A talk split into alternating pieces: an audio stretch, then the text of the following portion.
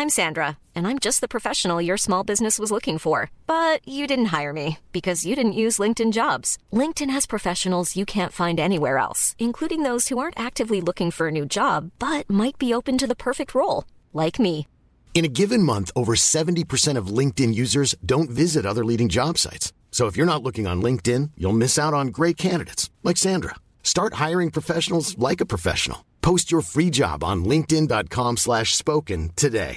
Hey, folks, I'm Mark Maron from the WTF Podcast, and this episode is brought to you by Kleenex Ultrasoft Tissues, your ally to help tackle your allergy symptoms this season. I love the change of seasons, but nobody loves pollen and all those other things floating in the air that make you sneeze during this nice weather. Kleenex Ultrasoft Tissues are hypoallergenic and allergist approved. So fight back against watery eyes and runny noses without worrying about irritating your skin. For this allergy season, grab Kleenex and face allergies head on. Get up to 30% off wedding jewelry at BlueNile.com and remember the joy of your wedding day forever. Blue Nile offers everything from diamond and lab-grown diamond wedding bands to classic pearls, earrings you can design yourself, even gorgeous sapphire pieces for your something blue. Whatever you choose, Blue Nile's pieces are all graded for excellence, for a lasting memento as brilliant as the love that inspired it. Right now, get up to 30% off at BlueNile.com. BlueNile.com.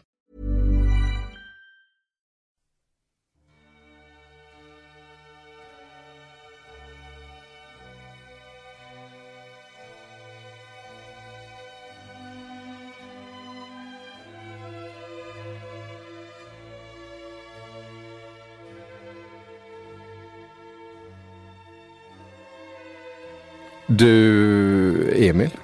Ja. Jag satt och tänkte på sommaren 97. Asså. Det fanns ju inte särskilt mycket kul att vara glad för då. Aha. Nej.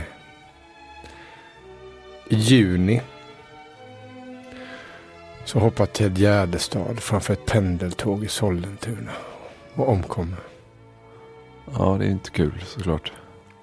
Också i juni så förlorar Sverige VM-finalen i handboll mot Ryssland. Också dåligt. Också i juni då tar Sveriges riksdag beslut om att kärnkraftsverket i Barsebäck ska stängas. Vårt bästa kärnkraftsverk. Det som skulle tvinga dansken på knä. Det som har skänkt oss så mycket stolthet genom åren. Och el. NATO och Ryssland. Vet du vad de gör då? Nej, sluta Mark. Jag klarar inte mer. De sluter samarbetsavtal. Fy fan. Eländet känner inga gränser. Nej. Och när man går där och tror att det inte kan bli så mycket värre. Då återvände Carl Bildt till svensk politik efter 2 år som fredssamordnare i Bosnien. Åh, helvete. Mallig också var han ju. Styr i korken. Ja. Inte åstadkommit ett jävla dugg. Fråga en av folk på Balkan vilken insats Carl Bildt gjorde. Så ska vi se om det stämmer överens med vad Carl Bildt själv berättade om vad han gjorde på Balkan. Jag tänker så här, är det inte nu när allting är så jävla motigt? Är det inte nu man behöver en sån här riktigt fläskig titelmatch i tungviktsboxning att se fram emot? Jo. Och det har vi. 97? Ja. I juni? 28 Hopps. Juni närmare bestämt. Ja. Ja. Ja, det var något behövdes. Ja. För det fanns ju faktiskt en tid. Det är lätt att glömma bort det. Då boxningen på något vis var varmans sport. Ja. Som den inte är idag. Nej, inte riktigt. Det var en sport som man kunde samtala med sina föräldrar om när man satt och åt frukost. Ja, så var det. Nästan så vilken sport som helst. Ja. Ja, men det kunde vara så att man gick och väntade på en boxningsmatch i flera dagar. Ja. Och att man till och med visste någonting om de som skulle boxas. Ja, visst. I pauserna på... Under landhockeymatcherna ute på gatan så kunde man bara byta några korta ord om matchen som skulle gå i natt eller vad man trodde. Har du sett jävla stor han är? Man visste vilka som skulle boxas, ja, till man, mig. Alla visste det. Vet man inte idag. Nej. Sen var det aldrig riktigt säkert att de här matcherna skulle tv-sändas överhuvudtaget. Mest hoppades man nu på lite rörliga bilder så i sportspegeln istället för stillbilder. Mm. Och var det så att matchen faktiskt sändes så gick den ju alltid i en kanal som man inte hade. TV1000. Jag tror jag såg mina första rörliga bilder från en boxningsmatch när jag var 31. Alla färger i tv såg likadana ut, vill jag minnas. Pay-per-view, centrallås och servo var liksom lika mytiska begrepp hemma hos oss. Ja, men jag tänkte att idag ska vi försöka ta oss tillbaka till den tiden. När det var så här. Mm. När man faktiskt visste vilka som skulle boxas. När de boxades. Och vad de boxades om. Ja. Så jag tänkte att vi hugger tag i The Sound and the Fury. Ooh. Alltså returmatchen mellan Mike Tyson och Evander Holyfield. Matchen som gick till historien som The Bite Fight. All right, fans, here we go. The time has come. And now, ladies and gentlemen in attendance and boxing fans joining us around the world, it is a showtime! Och den pratade man om vid frukostbord. Ja, det gjorde man. Ja, mitt starkaste minne är märkligt nog att min pappa skäller på min mamma i samband med den här matchen. Pappa hade på något vis kommit över, du vet, en sån här faktaruta där det var kanske måtten på Mike Tyson. Så här, hur stor är han över bröstkorgen? Hur stor är han över biceps då? Och det här var inte så långt efter att min pappa hade slutat brottas. Det jag minns är att han sitter och skäller på mamma då, för då har mamma tagit fram ett av sina måttband och ska försöka vira det då runt pappas ena biceps som han sitter och spänner så han blir alldeles röd i ansiktet. Och så skriker han på det. Inte där, inte där! Det är längre om, där ja. Och som med god vilja då, så, som jag minns det. Och kanske minns man gärna fel när man ska komma ihåg hur stor ens pappas muskler var. Men som jag minns det så var ju pappas biceps då lika stora som Tysons. Kan ju inte stämma, slår det mig nu. Men vi kan väl alla tillsammans leva i den villfarelsen. Jag åker faktiskt veta hur stor biceps han hade. Okej. Mätte 41 centimeter. Åh, helvete. Mm. Och det är väl runt hela armen då, antar jag. Ja. Sen hade han en nacke som var 59,8 centimeter. Just det, nacken var stor. Det var ju en snackis med hans nacke. Ja, nej men så det är det som är ämnet för dagen. Tidernas mest bizarra boxningsmatch. Kanske.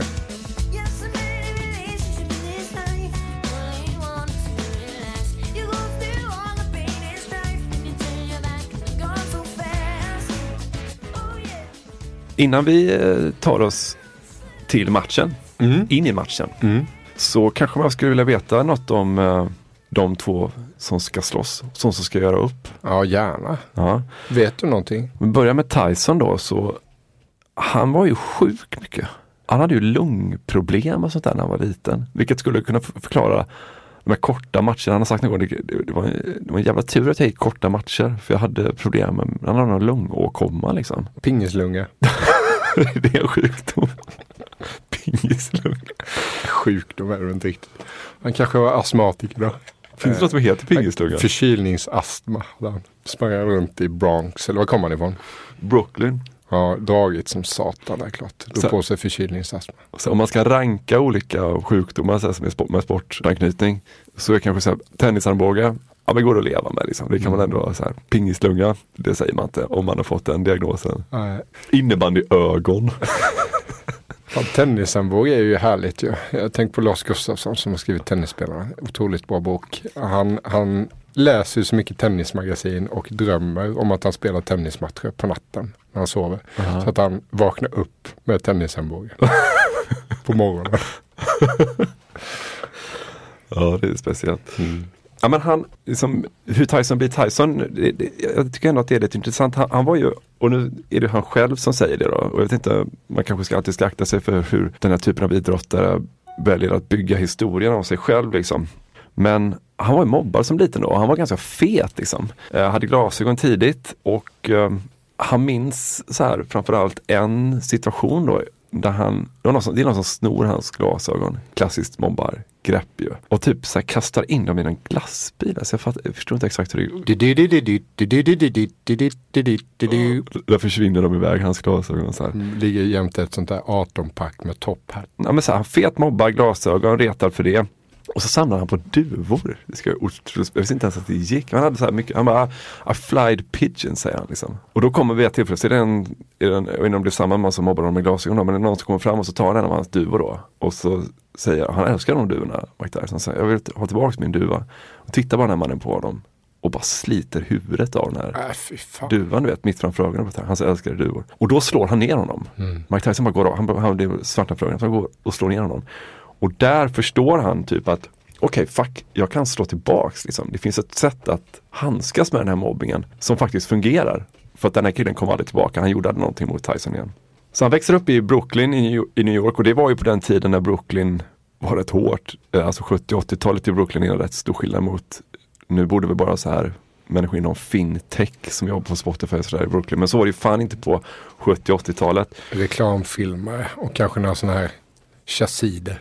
Och han är fattig såklart, hans pappa lämnar honom tidigt, så han dras in i den här gängkriminaliteten, han gör mycket inbrott och gillade att göra inbrott också. Han såg en charm i det, du vet, han tyckte om att lura människor, om det så var att liksom lura någon på en plånbok eller göra ett inbrott i en butik, så han tyckte om det, han tyckte om att så här, outsmart offret liksom, så han gillade det, så det blev som en tävling för honom.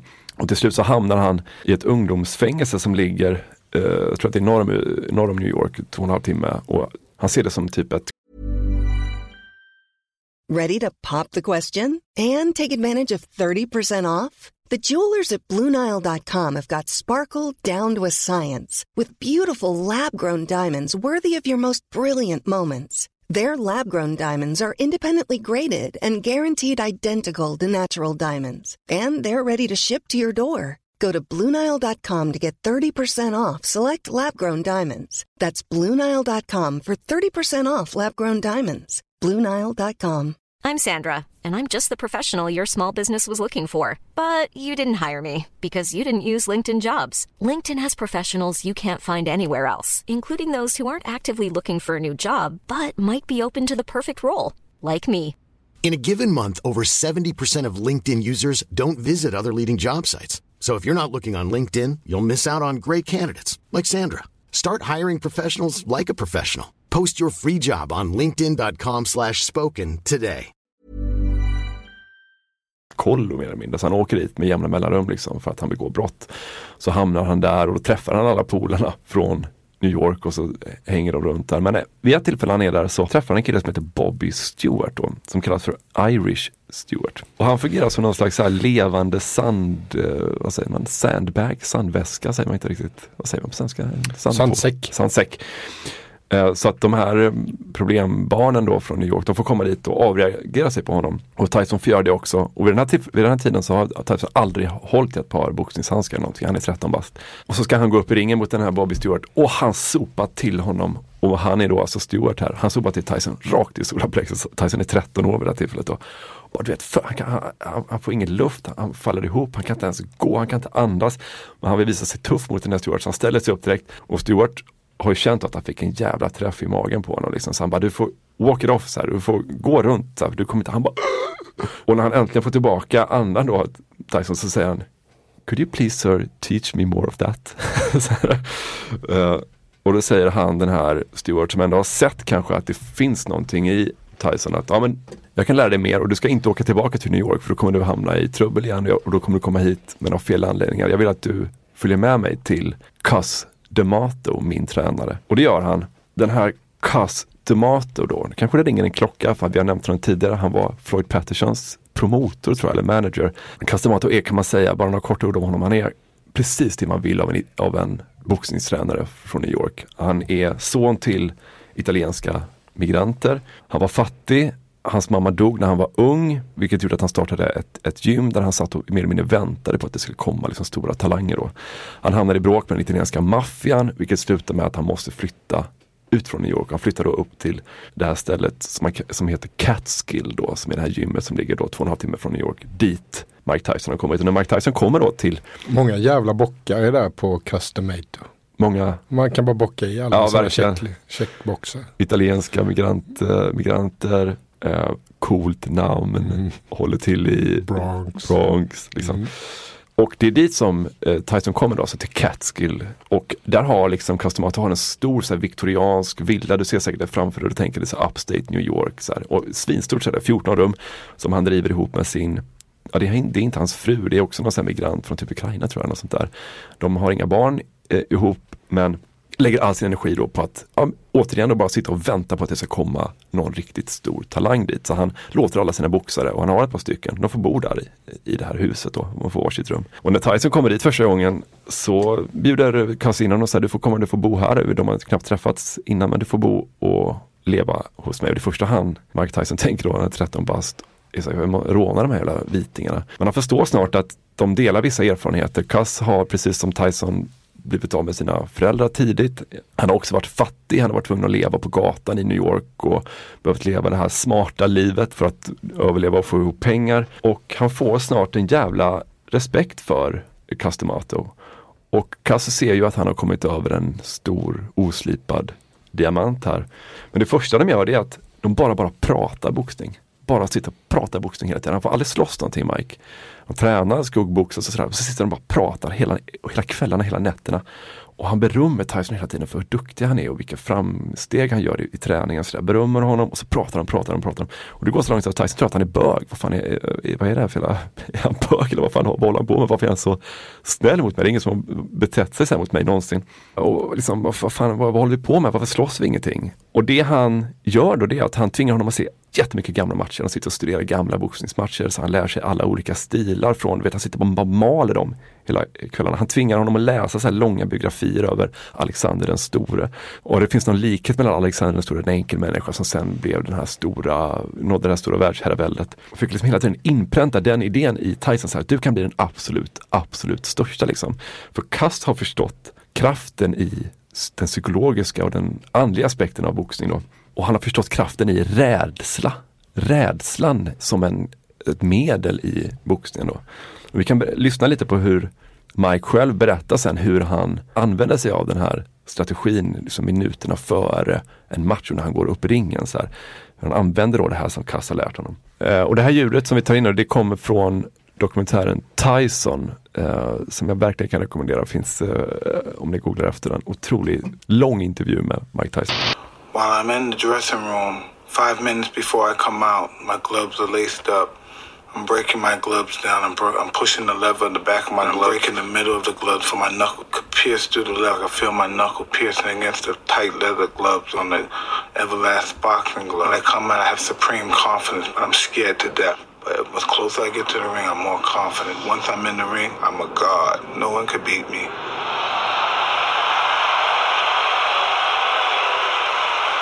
I walk around the ring, but I never take my eyes off my opponent. I keep my eyes on him, even if he's ready and pumping. He can't wait to get his hands on me as well. I keep my eyes on him. Then once I see a chink in his armor, boom, and one of his eyes may move, and then I know I have him. And then when he comes to the center of the ring, he still looks at me with his piercing look, and as if he's not afraid, but he already made that mistake when he looked down for that 1/10 of a second. I know I had him. He'll fight hard for the first 2 or 3 rounds, but I know I already broke his spirit. Och sen så börjar han gå matcher då äntligen. Och då vinner han allt liksom. Och han låter då Cus verkligen förändra sitt liv liksom. Han lägger om helt, han blir en otroligt disciplinär, han tränar mer än någon annan. Vid varje tillfälle som hans koncentration och är på väg att hamna lite åt sidan, Tyson, han har ju det här ursinniga temperamentet och han har de här andra lockelserna, men varje gång så slår Cus ner det och så här, får in honom på rätt köl igen. Vid något tillfälle så säger Tyson att, så här, att fan, jag känner mig ful, jag känner mig oattraktiv för kvinnor. Han börjar komma upp i den åldern med så att han liksom vill göra sin sexdebut och sådär. Och då är det vid något tillfälle typ att Cus här börjar örfila honom typ så här. Om du någonsin tänker på kvinnor igen, så kan du dra härifrån typ, mer eller mindre. Så de fokuserar som fan liksom. Don't you want to be champion? You could be champion of the world. And I didn't pay no attention to it. He said, really? You could be champion of the world. You could devastate the world. No man can take what you do. It's got to believe it. I looked at this guy, and then I started thinking. I said, this guy's really crazy. That's what I said. This guy's crazy. He said, you do what I tell you to do, and if it doesn't work, then you could leave. So I said, okay, bet. So I did everything he told me to do, and I won. I won every championship. From the amateur championship, I won all the championships. I'm gonna cry. So I won every championship that he told me, because he told me what to do. And I started believing in this old man. I stopped being a little thief. I used to go back to New York and rob people, and then come back upstate and hide out. Then I stopped doing all that. I changed my whole life. I said, I'm gonna stick to this boxing shit. Han säger typ att ja, men, jag blev hans hund mer eller mindre. Jag skulle kunna göra allt för Cus liksom. Och han älskar honom verkligen. Och han kallar honom för sin vita farsa och sådär. Och han är kanske den fadersfiguren som Tyson har sökt också. Tysons pappa lämnade honom. Sen fick han en styvfarsa som också lämnade honom. Och hans mamma dör när han är 16, Tyson. Så han har ju ingen annan då. Så att Cus blir den här pappan till honom. Och respekten är ömsesidig. Alltså Cus har suttit och väntat där ute i Catskill på att det ska komma någon. Och så kommer det någon som han ser direkt skulle kunna bli den här enorma boxaren. I can say honestly I have a very deep affection for him. I do. To me, he's my boy. He's with me. But I often say to him, you know, I owe you a lot, and he doesn't know what I mean, but I'm going to tell him now what I mean. Because unless, if he weren't here, I probably wouldn't be alive today. The fact that he is here and doing what he's doing, and doing as well as he's doing, and improving as he has, gives me the motivation and interest to stay alive, because I believe that a person dies when they no longer wants to live. Nature's a lot brighter, and people think little by little we lose our friends that we care about, and little by little we lose our interest, till finally we say, well, what the devil am I doing around here? If we have no reason to go on. But I have a reason with Mike here, and he gives me the motivation. I will stay alive, and I will watch him become a success. Because I will not leave until that happens. Det där ljudet betyder att gratisversionen av det här avsnittet är slut. För att lyssna vidare så behöver ni bli avsnittsdonatorer på patreon.com. Alltså patreon.com. Och så söker ni efter snett inåt bakåt där. Så får ni välja hur mycket ni vill betala för varje avsnitt. Och sen så, när ni gjort det, så får ni en länk som ni kan klistra in i er vanliga poddspelare, den som du alltså lyssnar i nu förmodligen. Så att du kan lyssna på alla avsnitten precis som vanligt sen med hjälp av en länk. Men du behöver alltså gå in och registrera dig som avsnittsdonator på patreon.com. Om du har några svårigheter med det, tycker att det är krångligt, så är det bara att du hör av dig till oss. Antingen på Twitter eller Instagram eller Facebook där vi finns. Eller också kan du mejla till mig på emil.p.eriksson@gmail.com. Det går också bra. In på Patreon så ses vi där. Hej! Acast powers the world's best podcasts. Here's a show that we recommend. The Real Housewives is a guilty pleasure for most. But if you're looking to not feel guilty about that pleasure, tune in to Everything Iconic with me, Danny Pellegrino, where I break down all the messy moments and behind-the-scenes antics of Bravo's popular franchise. And on Everything Iconic, I also interview celebrity guests like Kelly Ripa, Keke Palmer, Drew Barrymore, Cameron Diaz, and more about their guilty pleasures, their past work, and so much more. So if you're pop culture obsessed and find yourself watching way too much reality TV like me, tune in to Everything Iconic with Danny Pellegrino, wherever you listen to podcasts. Acast helps creators launch, grow, and monetize their podcasts everywhere. Acast.com